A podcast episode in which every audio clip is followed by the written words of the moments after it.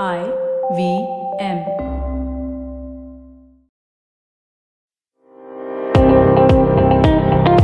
Welcome to All Things Policy, a daily podcast supported by Pragati, a flagship media initiative of the Takshashila Institution. We're a bunch of policy nerds based in Bengaluru, and we like to bring a fresh perspective to Indian affairs and an Indian perspective to global affairs. So grab a cup of coffee, sit back, and join us for today's chat.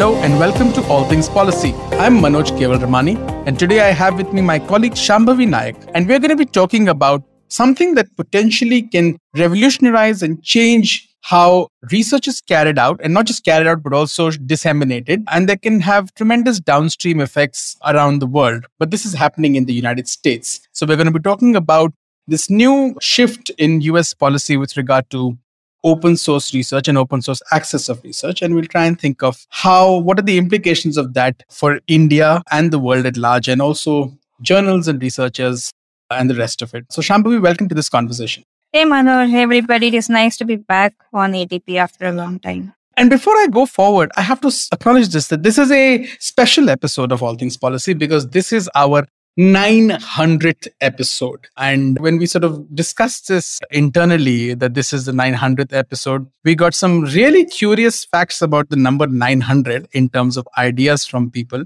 Uh, one of them apparently being that Noah was 900 years old when he built the ark. Apparently, I had no idea that was the case, but there were lots of interesting numbers around 900. So if you have some interesting fun 900 related you know tidbits please to share them with us. But that said uh, shambhavi let's uh, first get to the sort of meat of the matter. Um, so from what i understand the, the white house's office of science and technology policy announced that it will be making the results of taxpayer supported research immediately available to the american public at no cost. So that's the shift and this is going to be implemented across the board from 2025 although incrementally it will begin from immediately right from what i understand. Yeah, it is. It is to start now, and it should. The process should have finished by the end of.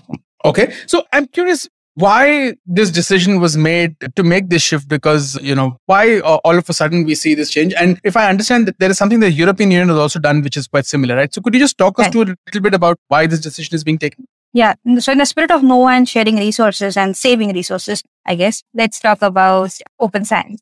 So, it is not a very sudden move. The US has been slowly shifting towards open access since 2008. First, it was the NIH, which is major funder for biomedical research, which told its scientists that for everything that it funds, their studies have to go into a public repository within the years of publication. Then in 2015, the then President Barack Obama extended those requirements to more agencies. And I think totally they meant that about 8 million scholarly publications became free to read within a year of publication. And they were being read by about 3 million people per day. This is stats that I'm reading out of a Nature article, the link to which you can find below in our description. So the, the idea that science has to be open is, has been around for a long time, especially publicly funded science, because a, the public is already spending money to create the science. Then they also have to spend money to get the science published. And then finally, they have again have to pay money to read that science. And so that kind of seemed to be duping public because we are paying over and over again to get access to something that we are already contributed to generating. There have been a lot of positive externalities which are associated with open science. The idea is that information should not be stored or hoarded. Obviously, we saw this a lot during the during COVID, right? Because everyone was arguing that mRNA vaccines, the, the underlying technology had been created using public funds. So the technology should allow to be viewed by everybody and to be used by everybody. It's not like only one person had contributed and given the funds to create the technology. So the idea is that if knowledge is available fast, available quickly, then it is easier to build on it. And obviously it ends up educating everybody as well. So there should not be barriers to knowledge, particularly when it is public funded. What the latest advisory does is that it removes that grace period of a year. It Hmm. says that the minute you publish something, it is peer review, it has to go into a repository. Hmm. So there was there have been follow on advisories which have come from the White House, which basically say that look, what we want is all funding agencies all institutions should have their own repository where the published paper has to be deposited for public viewing. Right? So they are not actually saying that you have to publish in an open access journal. They are just saying that we basically want all data to be available to the public through institutional repositories. Now, if you think about the publishing process as well and why this has actually happened, why we have so many journals, why why are people paying over and over again for publishing, for creating the knowledge, and then for reading? So, what is the value of the journal? The value of the journal has been peer review. And more than contributing to the science itself, it has also contributed to the scientist. Hmm. So what I mean by that is that the way scientists get judged when they want to move, when they want to be promoted, is that you have to present your academic presentation, uh, publications, right? And Yeah. what journals operate on is this idea of impact factor. Hmm. So how rigorous is their peer review process? How well are the other papers that are being published in that journal, right? So as a scientist, I would get judged on how many publications I have, not necessarily how many people have read those publications, but the impact factor of the journal in which I had published, right? Hmm. And so Yeah. slowly over time, that incentive has moved from making the science available to everybody to, as in, the incentive for the scientist has moved from making the science available to everybody to making sure that I get published in a reputed journal so that my next grant or my next promotion or the next job I move to is secure. Right? So somewhere journals seem to have kind of stopped being, or rather in addition to being a disseminator of science, they have become bar for scientists and their growth. Right? So that message got, I think, has got lost somewhere that we want more science. But it, despite it, regardless of that, and, and we'll discuss more about the sort of the economics and the business model that this is, and you know how it. eh, there are challenges, obviously, with the model. But from the point of sort of philosophically, if we step back, why should the government has any have any say in this? You know, aren't you disincentivizing more research because you are making you know, I mean, there's a slippery slope argument here, right? The fact that today you've made a case saying public funds, it depends on how do you define what is public funds, right? The next thing you'll next thing the argument could be made that well public land available at concessional costs for a research center is public funds. Hmm. and that could lead to saying that okay then that research must be available open access. What does that do then? I mean where is the market failure necessarily? I, I think partly you've answered that that there you know there is a market failure in terms of the fact that you know the model has shifted the way you've described it. But also you know it, it could end up actually creating the slippery slope which is that you know at the end of the day everybody has some degree of taxpayer support that is going on in one way or the other it, de- it depends on then how you would define public funds what is the criteria that you would use otherwise you may end up disincentivizing most research right because if people don't have access to eventually either their career growth or journals from from a revenue point of view and then you may see standards dip Right. So I think that's the very interesting conundrum about publications. A, I mean, I think knowledge is non-rivalrous in a nature where a lot of the other public assets uh, are rivalrous, right? So obviously the more you spread, you, just want to keep on increasing its value because the more people read it, the more people get might get inspired to do something to build on etc. The conundrum that has been created by the fact that as institutions, we also then associate a particular journal with a particular impact factor and the fact that we believe that that is a good criteria for scientists to be believed, to be judged on. That could be another podcast episode, I think.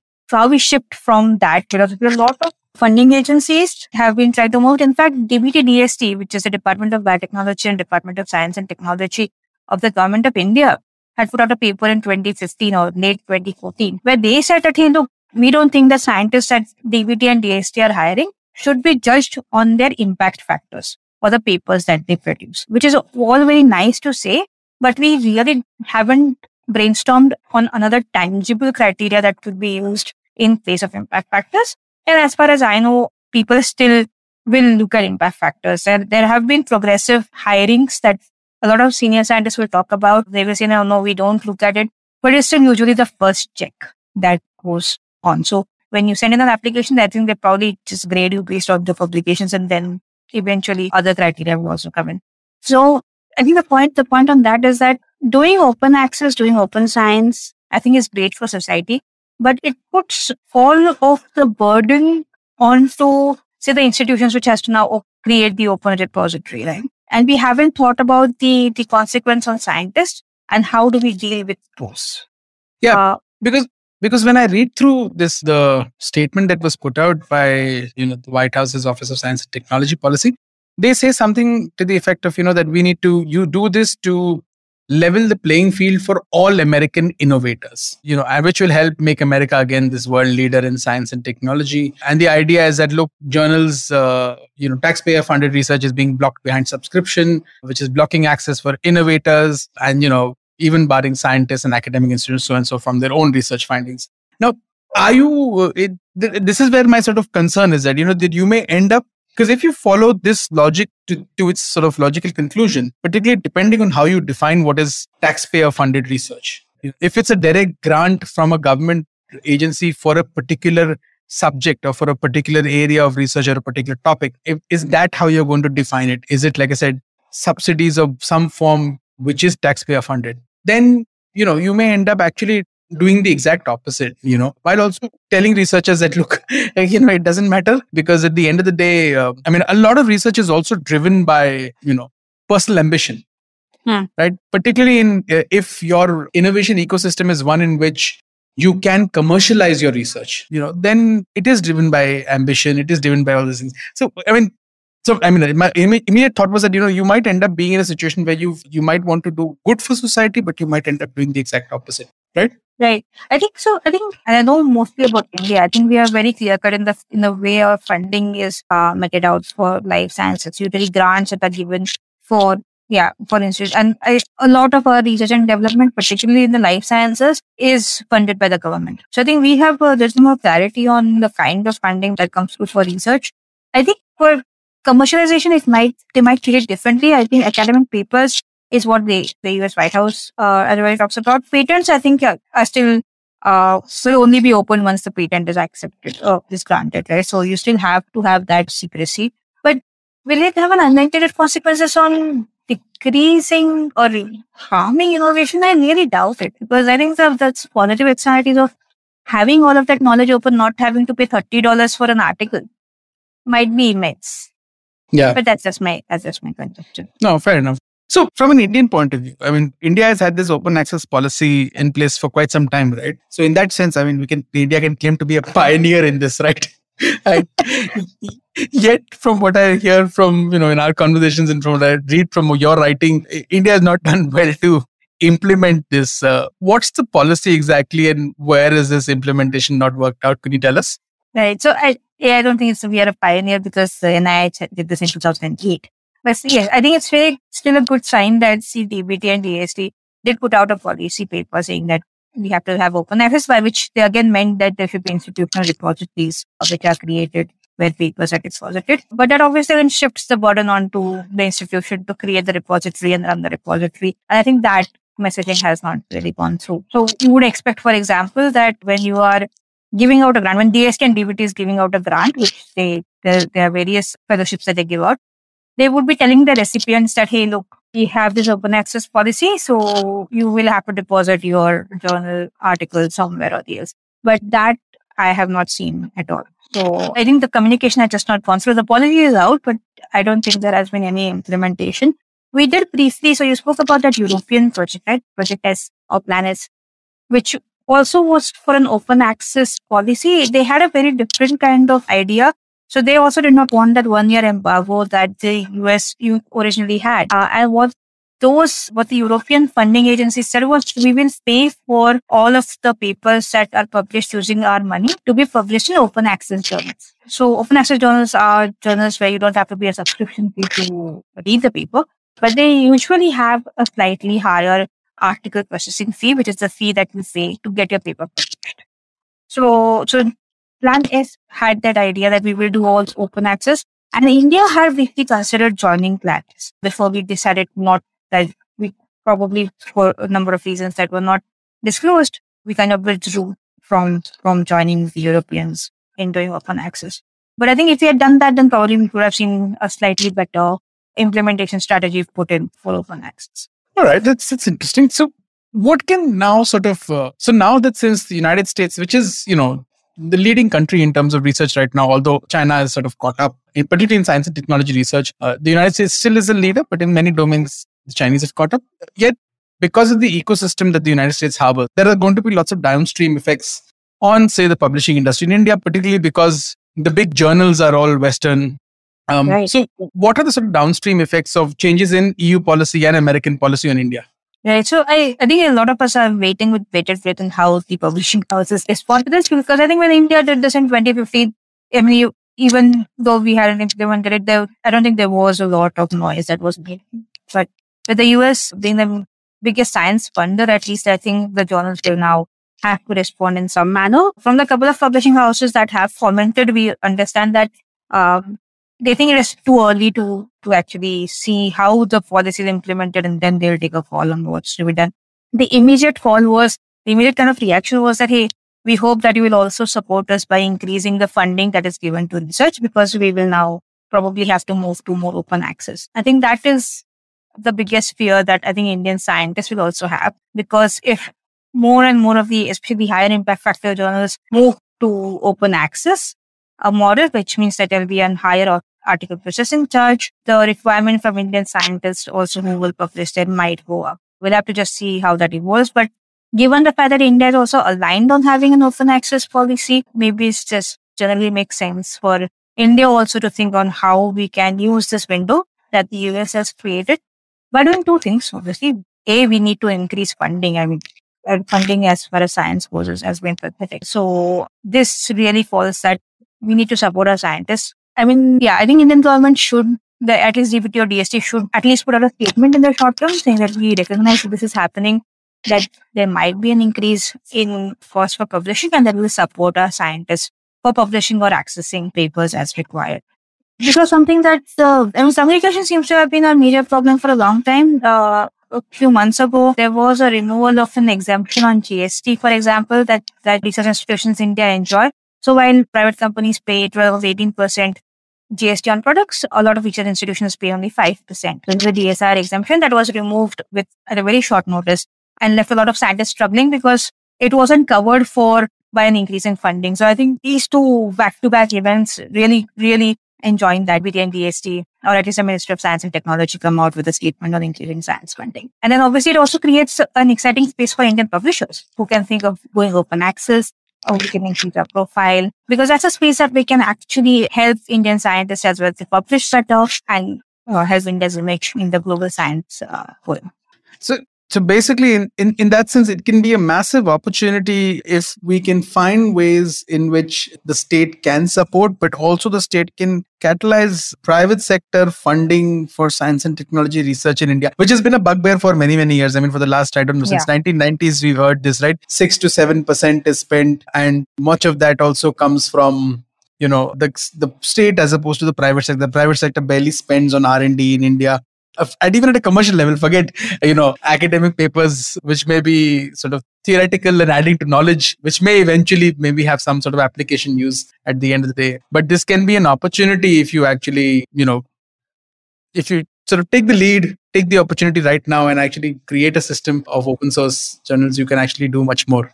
Yeah and i mean look india i mean we don't even need to stop at thinking about conventional journals right? Um, I mean, one of the things that we were discussing yesterday was you can now you can now put on a TV show and you can change it and just click a button and it will come in Marathi and Tamil and Telugu, etc. Why have we had this big unmet need of having journals in various languages rather than having the same article in various languages in India so that it's open to a lot more scientists than the small group of people who speak English and sit yeah. research English.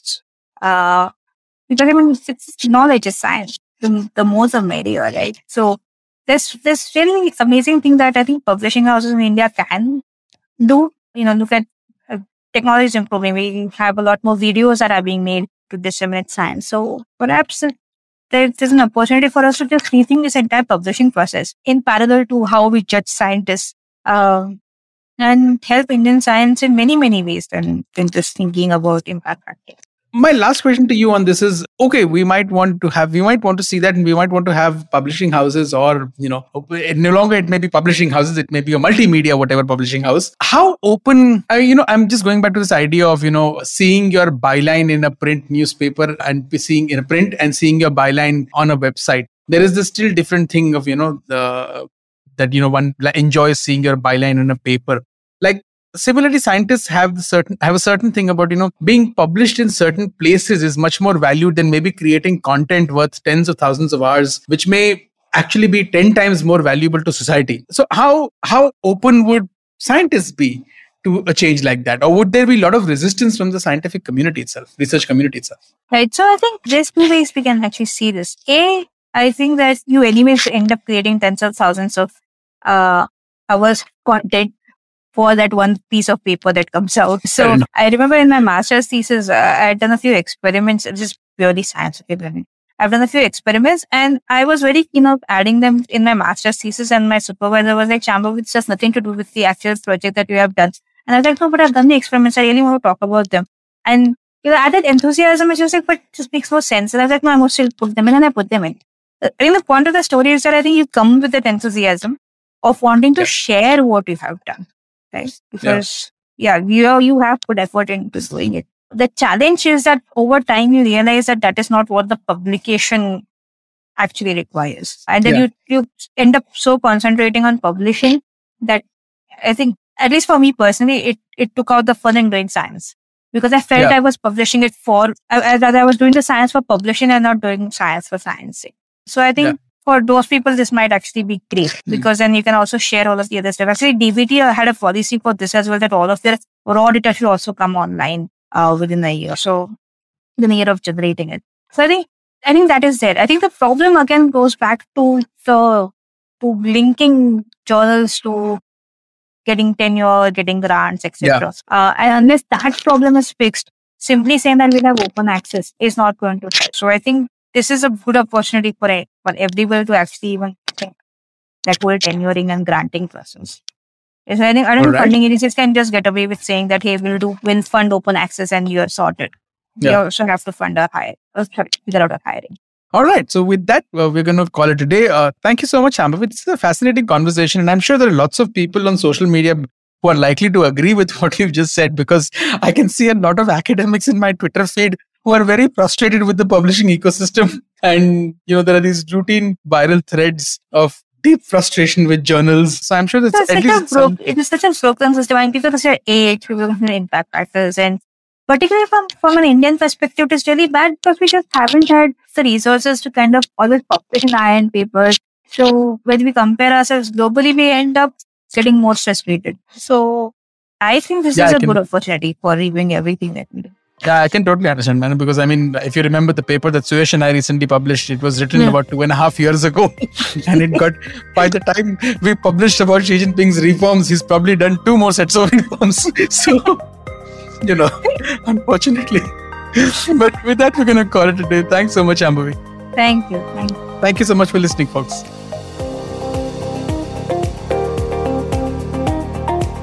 If you liked our show, don't forget to check out other interesting podcasts on the IVM network. You can tune into them on the IVM Podcast app, ivmpodcast.com, or wherever you listen to your podcasts. You can also follow IVM on social media. The handle is at IVM Podcasts on Twitter, Facebook, and Instagram. And hey, if you'd like to dive into Takshashila's research on technology, strategy, and economic affairs, check us out at our Twitter handle at Takshashila INST or our website takshashila.org.in.